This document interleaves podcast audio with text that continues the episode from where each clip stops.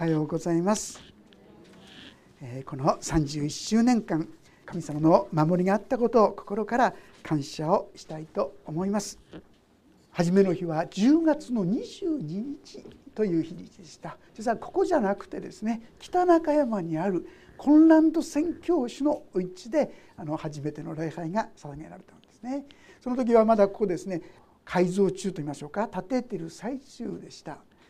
もともとはですねシオン館やオリーブ館のような家がここにあったんですけどもそこに増築しましょうってお話だったんですけどもちょうど福音住教会の40周年の記念の開拓の働きということでアメリカの方々がですねボランティアの方々来てくださってこので今これをですね総2階のこの建物にですね作ることができたんですね。2x4 という当時としては実は珍しかったんですねそういう建物でですねご存知でしょうか？2x4 の建物というのは壁から作ってくるんですね。日本の建物は屋根から作ってきます。壁から作るという不思議な作り方をしているもんですからいろんな人が結構面白半分と言いましょうか見に来てたようですね。ある時ですね屋根がついてそしてまあ電気もついてある教会から頂いたですこの印刷機をですね置いといたんですけどもそれで印刷しようと思って入ってきました。夜でやったら電気ポッとつけたら突然ですね物館から人がポッと出てきてですねあすいませんちょっと変わった建物で見させていただいてましたって、えー、そんなことでですね私どもドキッとしますよね突然物館から出てこられたらね。でも実は私たちがここに使わされるにあたってですね私たちは実は夫婦ともですねどっちかって引っ込み思案恥ずかしがりやなかなか積極的にですね人に入っていくことができないそういうタイプなんですよね。神様はそういう方法を通しても教会に関心を持たせてくださってるんだななんかこう少し嬉しいようなですね微笑ましい気持ちになったことを思うんですね。神様は弱いものを用いてそして神の栄光を表すこれが神様のやり方だということ。それは私たちだけではないあらゆる機会に神様はそのようになさっているということをもう一度新たにさせていただきたい。そしてこれからの時もそうだ。私は弱いけど神は強い。だから大丈夫だ。そんな信仰やそんな思いに導かれていけたらな。そんなふうに思います。というわけでこの11章からご一緒に学ばせていただきたいと思っているんですがその前にですね10章の35節というところからちょっと読ませていただきたいと思います。このヘブル人への手紙というのはどちらかというとディアスポラといって、まあ、世界中に散らされてしまったユダヤ人ちょっとですね信仰的にもいろんないろんな意味で試みのある中で弱っている中で彼らを励ます意味でも語ってくださったそういう御言葉ということができると思うんですが35節から開けられたらご一緒に読んでみましょう。3はい。ですからあなた方の確信を投げ捨ててはいけません。その確信には大きな報いがあります。あなた方が神の御心を行って約束のものを手に入れるために必要なのは忍耐です。もうしばらくすれば来たるべき方が来られる。恐れることはない。私の義人は信仰によって生きる。もし恐れ退くなら私の心は彼を喜ばない。しかし私たちは恐れ退いて滅びるものではなく信じて命を保つものです。私たちは恐れ退いて滅びるものではなく信じて命を保つものです。あなた方今弱ってるかもしれないけども信じて命を保つ生き方に進みなさいよとこう語ってくださっているんですね。そのためには何が必要なのか。それは信仰だということなんです。でこのちょっと11章を飛び越してですね12章の一節の御言葉をここもですねご一緒に読んでみたいんですが12章の一節よろしいでしょうか？ご一緒に読んでみましょう。11章にはいろんな方々の証が記されているんですが12章1節2節読みましょう。3はい。こういうわけでこのように多くの証人たちが雲のように私たちを取り巻いているのですから私たちも一切の重荷と松原やつく罪を捨てて自分の前に置かれている競争を忍耐を持って走り続けようではありませんか？信仰の創始者であり完成者であるイエスから目を離さないでいなさい。はいそこまでで結構です。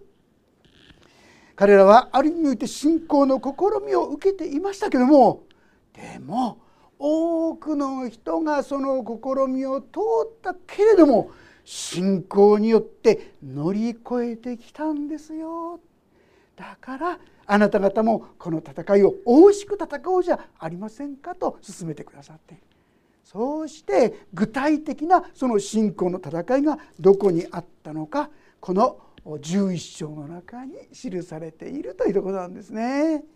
ということで11章の1節からもう一度見ていきたいと思うのですが11章1節。さて信仰は望んでいることを保証し目に見えないものを確信させるものです。昔の人たちはこの信仰によって称賛されました。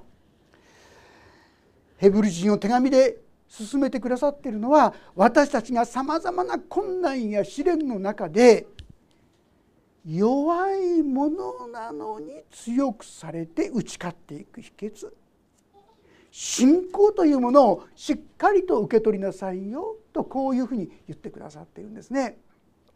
この11章の34節のところにですねこんな言葉が記されています。お読みします。弱いものなのに強くされって書いてあります。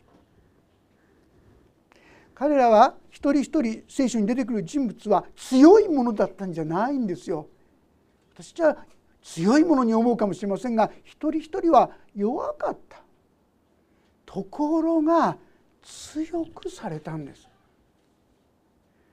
そうしてその困難や試練を乗り越えていくことができたんですその秘訣が何かそれが信仰ってことなんですよ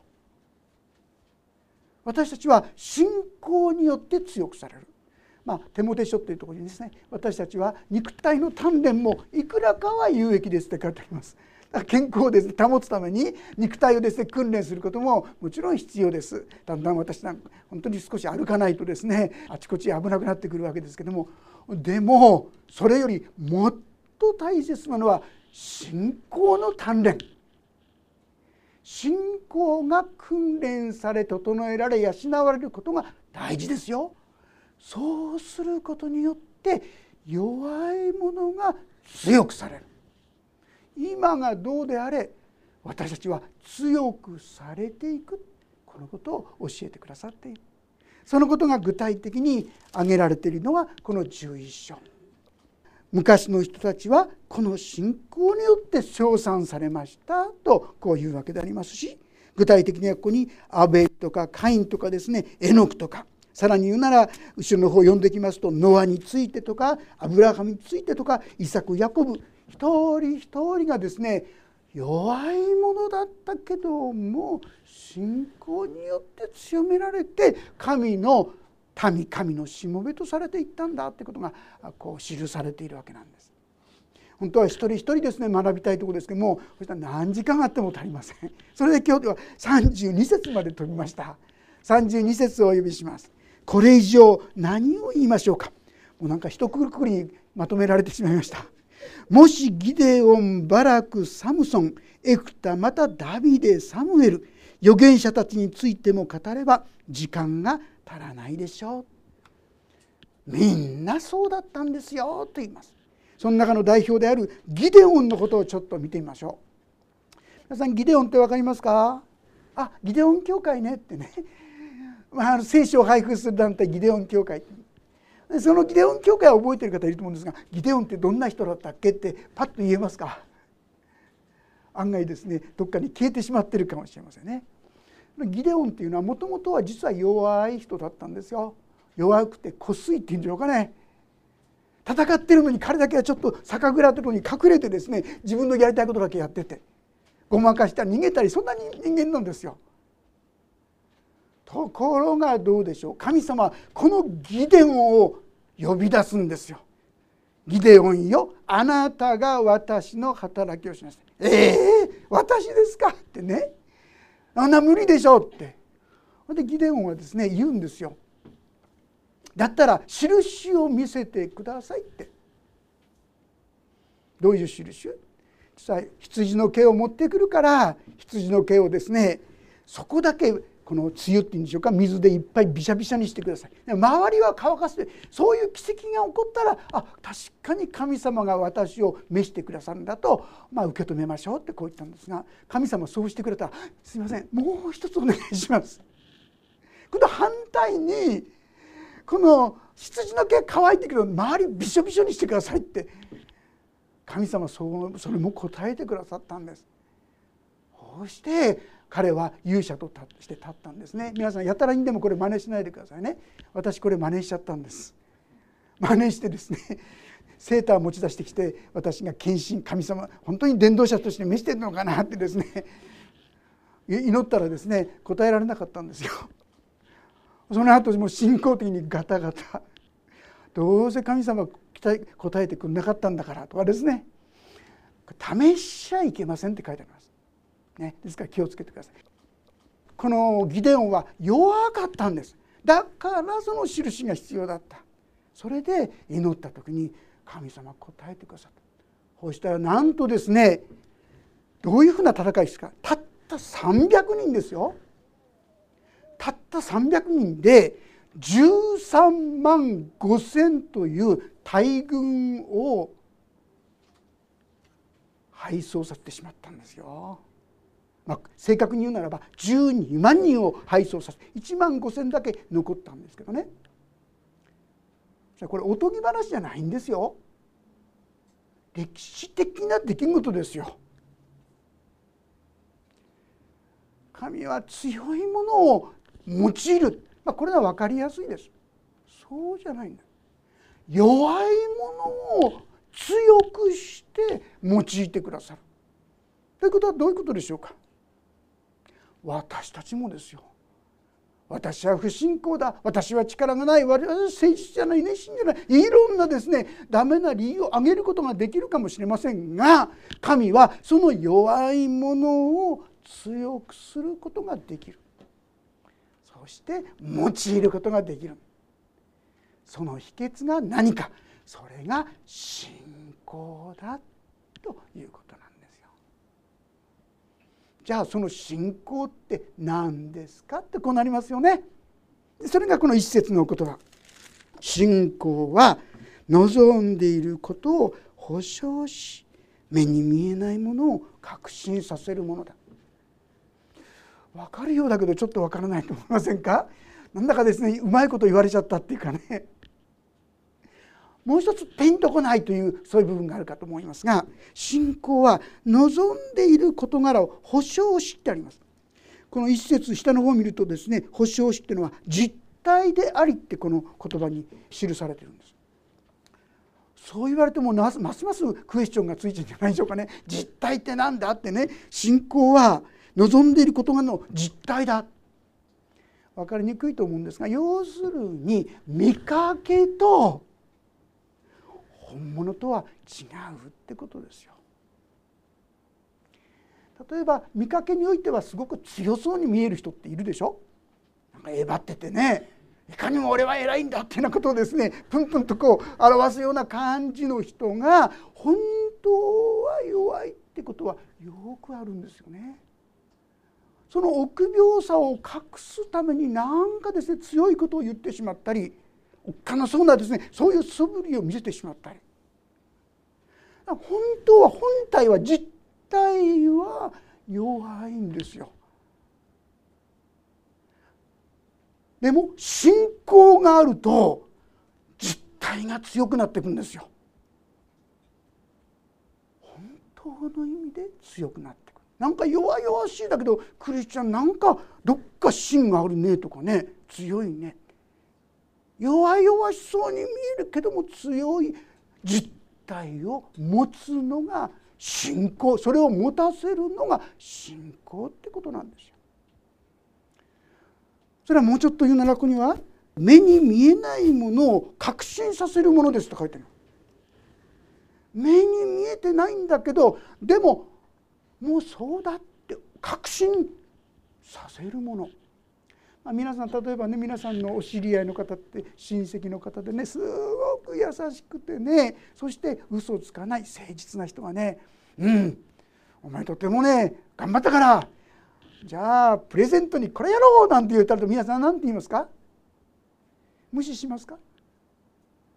その人がいい人だったらね突然「あ安いありがとうございますいいんですか」なんて言ってね受け取るでしょ？感謝するでしょ？まだ実態はもらってないですよねもらってない見てないんですよでももう感謝するしもうもらった時のことを考えて心はワクワクしてるほら実態が出てきてるじゃないですか。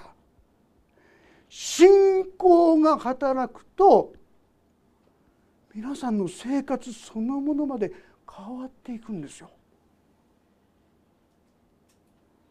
私たちはこの信仰をしっかり養っていただくことが必要。そうすると弱いものなのに大丈夫。神様がいるから大丈夫。神様は必ず助け出してくださる。そんなふうに思えるようになっていくんですよ。だからいろいろ問題があっても大丈夫大丈夫。なんとかなるよ。元気になるし積極的にもなっていくことできる。問題はこの信仰をそういう意味で育てていただく養っていただく。これが私たちにとって必要なこと。それによって私たちは強められていくんですよ。弱いものなのに強くされていく。こういうことなんですね。さあそういうことで具体的にですねこうさっきのことをちょっと挙げましたけどもギデオンのことを一つ挙げましたけども、まあ、あのバラクもサムソンもエクタもみんなそれぞれに信仰の歩みがあるんですが分かりやすいこととしてダビデのことをちょっと考えてみましょう。ダビデ覚えてますか？ダビデのことで覚えるのは皆さんあのゴリアテとの戦いじゃないですか？身長が2メートルだか3メートルだかどでかいですね。そういう巨人がですよ。あなたの前にかって「おいお前何やるか？戦うか!」なんて言ったらこれだけでですねビビるんじゃないでしょうか。ああいいですもうすいません結構です」なんて逃げちゃうのが私たちかと思うんですけどもゴリアテはどうしたですか？覚えてますか？聖書の箇所を読んでください。ゴリアテが神様をその名をなこういたぶったと言いましょうかバカにしてるので私の神はこやつをですね滅ぼさはっきり信仰に立って言うんですよ。怖い相手ですからサウルという王様はですね立派なこう何でしょうか戦いの武具などを当てようとしたんですが もう最初ちょっと来たんですがもういらないっつってそれで脱ぎ捨てて彼はいつも使っているこう石投げ機、まあ、パチンコっていうか、まあ、こう川の中にぐるぐるぐるぐるぐるってビーンってこうやるんですよ。さあたった小石一つで巨人であるゴリアテを倒してしまった。信仰によってなんですよ。彼自身が強かったからじゃない。神はって。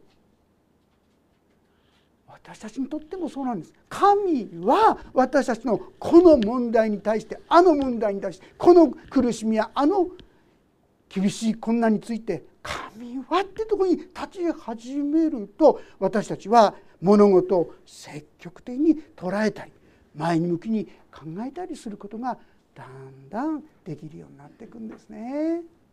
さあもうちょっと先までいきますと33節彼らは信仰によって国々を征服し正しいことを行い約束のものを手に入れ獅子の口を塞ぎってあるんですが皆さん分かりますか？獅子の口を塞ぎ。聖書をよく読んで「ああダニエルね」って。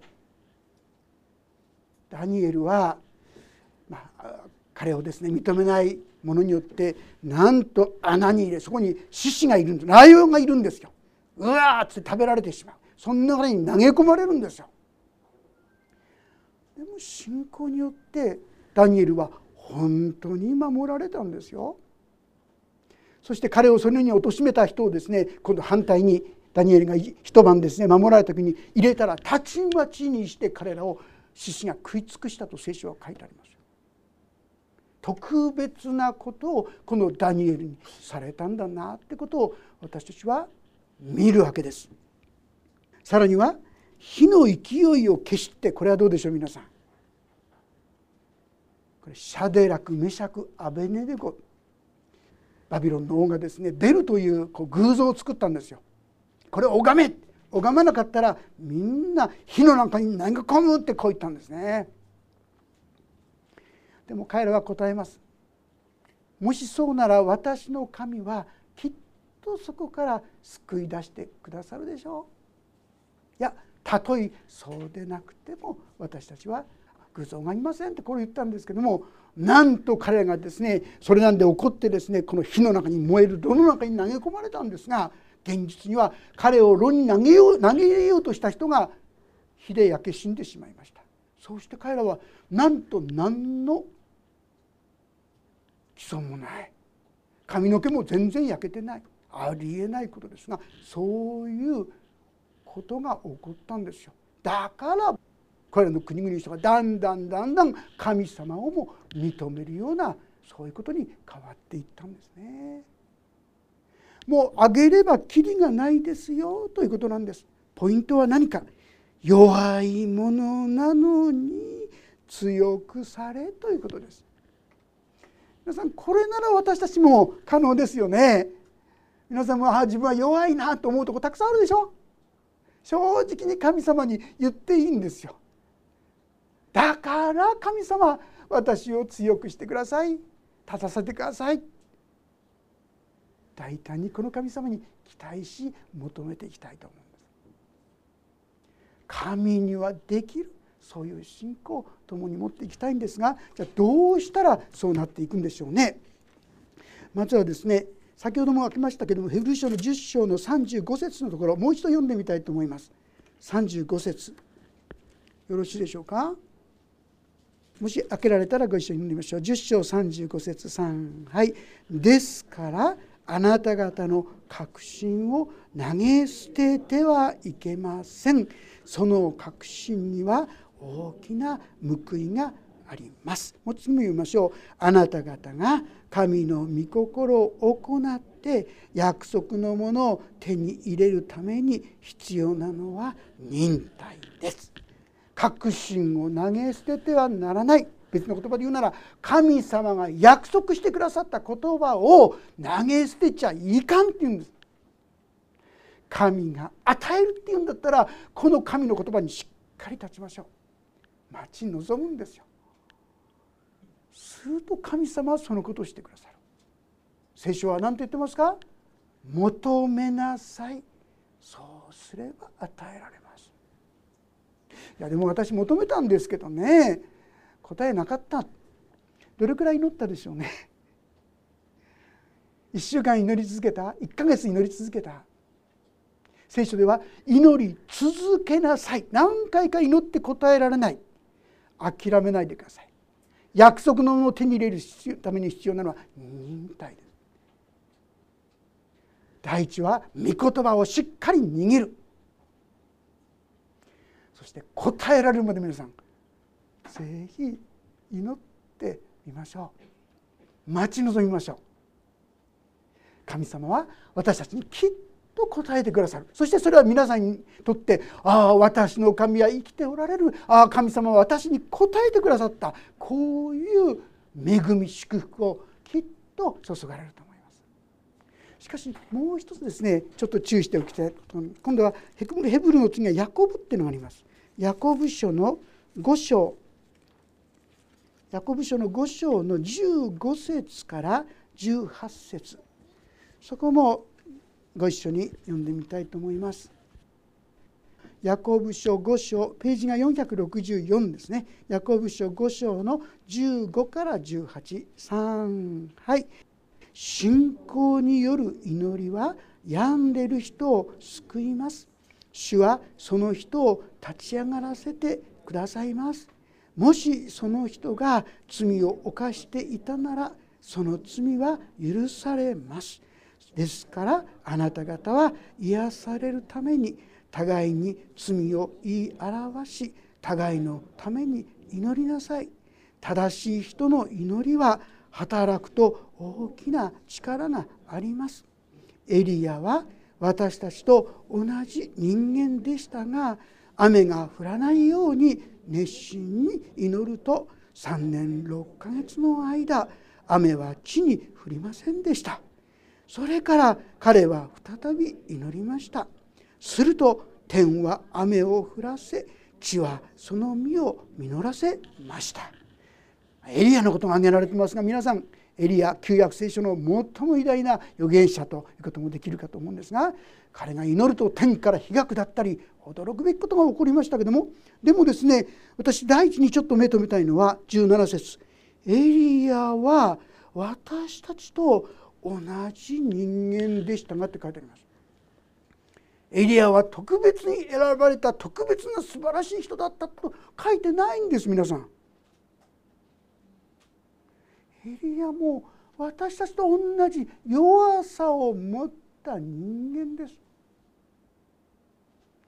でもエリアが祈った時に驚くべきことが起きたんですよ。だから私たちそこに学ぶ必要があるかと思いますがまず第一はそこにはですね正しい人の祈りってこう書いてあります。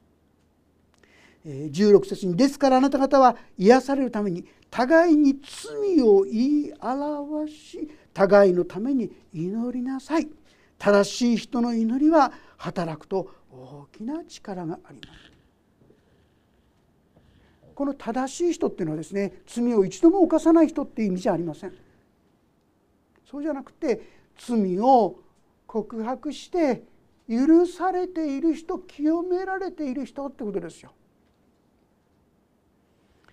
ヨハネ第一の手紙の一章9節にですねもし私たちが自分の罪を言い表すなら神は真実で正しい方ですからその罪を許し全ての悪から私たちを清めてくださると書いてありますよね。告白すればいいんですよ。こんな失敗しました。あんな過ちをしました。こんな傲慢な思いがあります。こんな汚い考え方があります。それが私ですと告白する。これが必要なんですよ。神の前にへり下る。正直に私はそんな悪い気持ち持ってなかったんですって。言い訳するんじゃなくていや持ってたんですとかですね。私は本当は醜い自分勝手な人間ですって正直に認めればいいんですよ。一生懸命否定する必要もありませんしそうしないようにと頑張る必要もない。そうではなくて私がそういう人間なんですって正直に認めるんです。告白するんです。そうすると神は真実で正しい方ですからこれ十字架を忘れないからその罪を許し全ての悪からいは全ての不義から私たちを清めてくださる。私たちは変えられていくことができるっていうんです。ですから神様はですね罪を持ったまま祈ってもあんまり答えてくれないかもしれませんね。祈りが答えられる率がちょっと下がるかもしれません。まず自分の中のいろんな問題点をですね直そうとすると引っかかりますよ。直せないんです。直せない私ですって。こんな惨めなこんな醜いこんな汚い自分なんですって告白すること認めること。これは言い換えればへりくだるってことなんですよ。自分がそんなものだって認めると神は真実なて正しい方ですからその罪を許しそこから清めてくださる。変えてってくださる。そしてその人はいいですか皆さん。正しい人。前の訳では義人と言われる人ですよ。あなたが罪を告白覚えてる思い出し自分が覚えてる罪を告白した瞬間にあなたも義人なんですよ。正しい人なんです。そしてあなたの祈りには力が出てくるんです。清いものの祈りを神様は喜んで受け止めてくださるんですね。と同時に熱心に祈るってことも書いてあります。熱心に祈る、まあ、特にですね雨が降らないようにというのも熱心に祈ったんだと思います。あんまりそれ細かく書いてないですが雨が降るように祈ることについてはちょっと記されています。エリアがですね神様によってすごいことを天から火を下してどの神が本当の神かってことをみんなに見せた後に雨が降るように祈ったんです。一回祈りました。雨降りましたか？降らないんですよ。気配すらないんですよ。でまた彼はですねこう膝をかがめてそしてですね神様の前に本当に熱心に真剣に祈ったでしもべにですね見に行かせなさい。雲が出てこないかない。気配もない。何度も何度もこのことを繰り返しながらしかし「エリア様ちょっとだけ雲が見えました」って言ったら「ほら来た」もう彼はですねもう急いで家に帰もうすぐ大雨が来ると言ってね。簡単に諦めなかったんですよ。エリアでも。ここです。私たちすぐ諦めちゃうんですよ。だから神様に答えていただくまで熱心に祈っていきたい。そう思うんですね。よく有名な「求めなさい。そうすれば与えられます」って言葉ありますがこれ「求め続けなさい」ですよ。叩き続けなさい。本当の意味はね。続けないで途中でやめちゃうんです。もう10回。もう20回。まだです。神様が答えられるまで熱心に祈りたい。その時に私のうちに祈りに応えられる経験がですね一つ二つ三つとだんだんと指を数えるほどそれが増えていく時にああ私の神は本当に私に聞いてくださる私を助けてくださる私を守ってくださるそう心から言えるようになっていくでしょうし信仰がだんだんだんだん強められていくこういうことですね。この信仰神にはできるという信仰が増えていく時に強められていく時に私たちは弱いものなのに強くされていくんですよ皆さん。到底自分にはできないこともできるように変えられていく。一人の方のね明石進学校に来てくださったそして明石してくださった証がですねいつまでも忘れないんですけどもその方ですね進学校出た後に教会に使わされてでその教会、まあ、街道を作ったんですけども返済金がですねたくさんあったんだそうです。で苦労して苦労してやっと全額ですね返済したんですがもうその時には結構年数も経っててですねああよかった大変だと思ってたらですね蒼天寺とかに来た兄弟が先生この街道もだいぶ古くなってきましたね。新しい街道にしませんかって言うんですよ。先生やだやだやだ。もうあの返済で苦しんだからもうやだやだってそう思ったそうですね。でもいつも来てやそのことその人祈るんですよ。新街道新街道ってですね。いつしか彼もその祈りをするようになってそしていつしか彼の力ですね。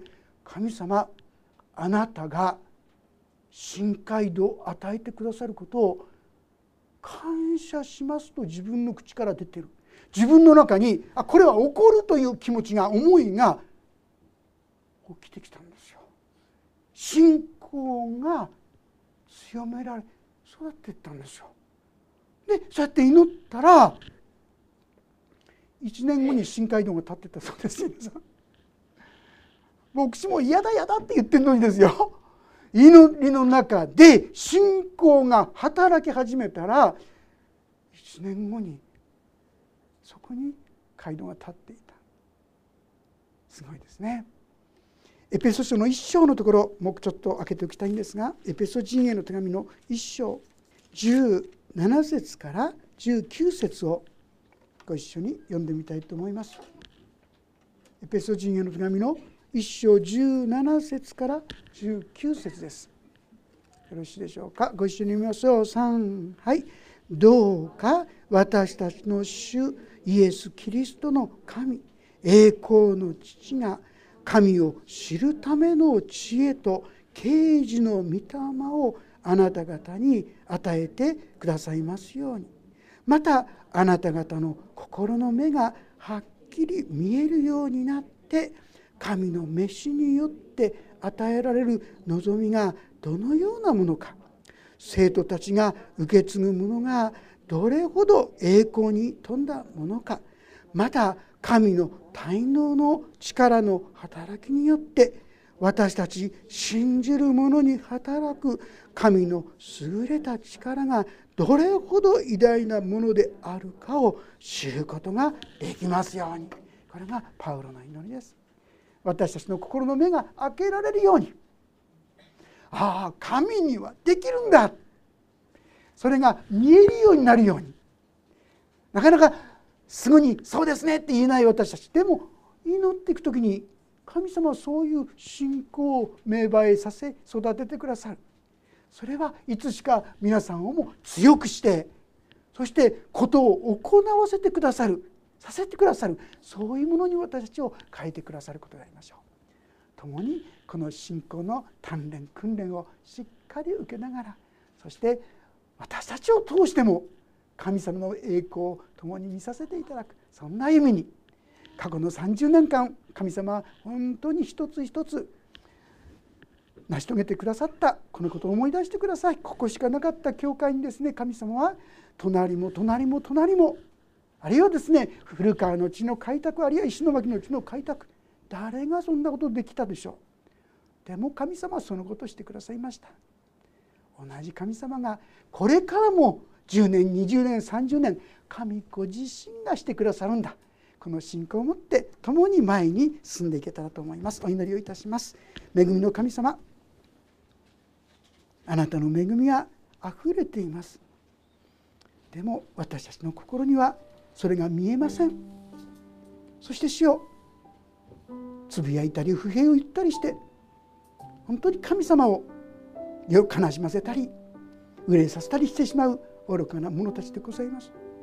でも主よそんな私たちをあなたがご存知でそんな私たちを弱い私たちを強めてくださるのがあなたの御心であることをありがとうございます。どうぞ。あなたを見上げさせてください。御言葉を思い起こさせてください。死をしつこく熱心に祈るものとさせてください。また自分の罪を弱さを正直に認め告白するものとさせてください。そうしてあなたが具体的に神様答えてくださることによってあなたをもっと知りあなたにもっと信頼できるものとさせてください。私たちは小さな歩みしかできませんでした。でも主よあなたが私の信仰の目を広げてくださってさらにあなたが本当に私たちにさせようとしてくださっていることを行う群れとならせてくださるようにお願いします。お一人一人の生涯にも神様のその栄光がもっともっと豊かに表されますように。そしてそのご家庭がその職場がその学び屋がその人間関係が大いなる祝福に包まれますようにお願いします。御手に委ねますイエス・キリストの皆によって祈ります。アーメン。もうしばらく音の祈りをお進みください。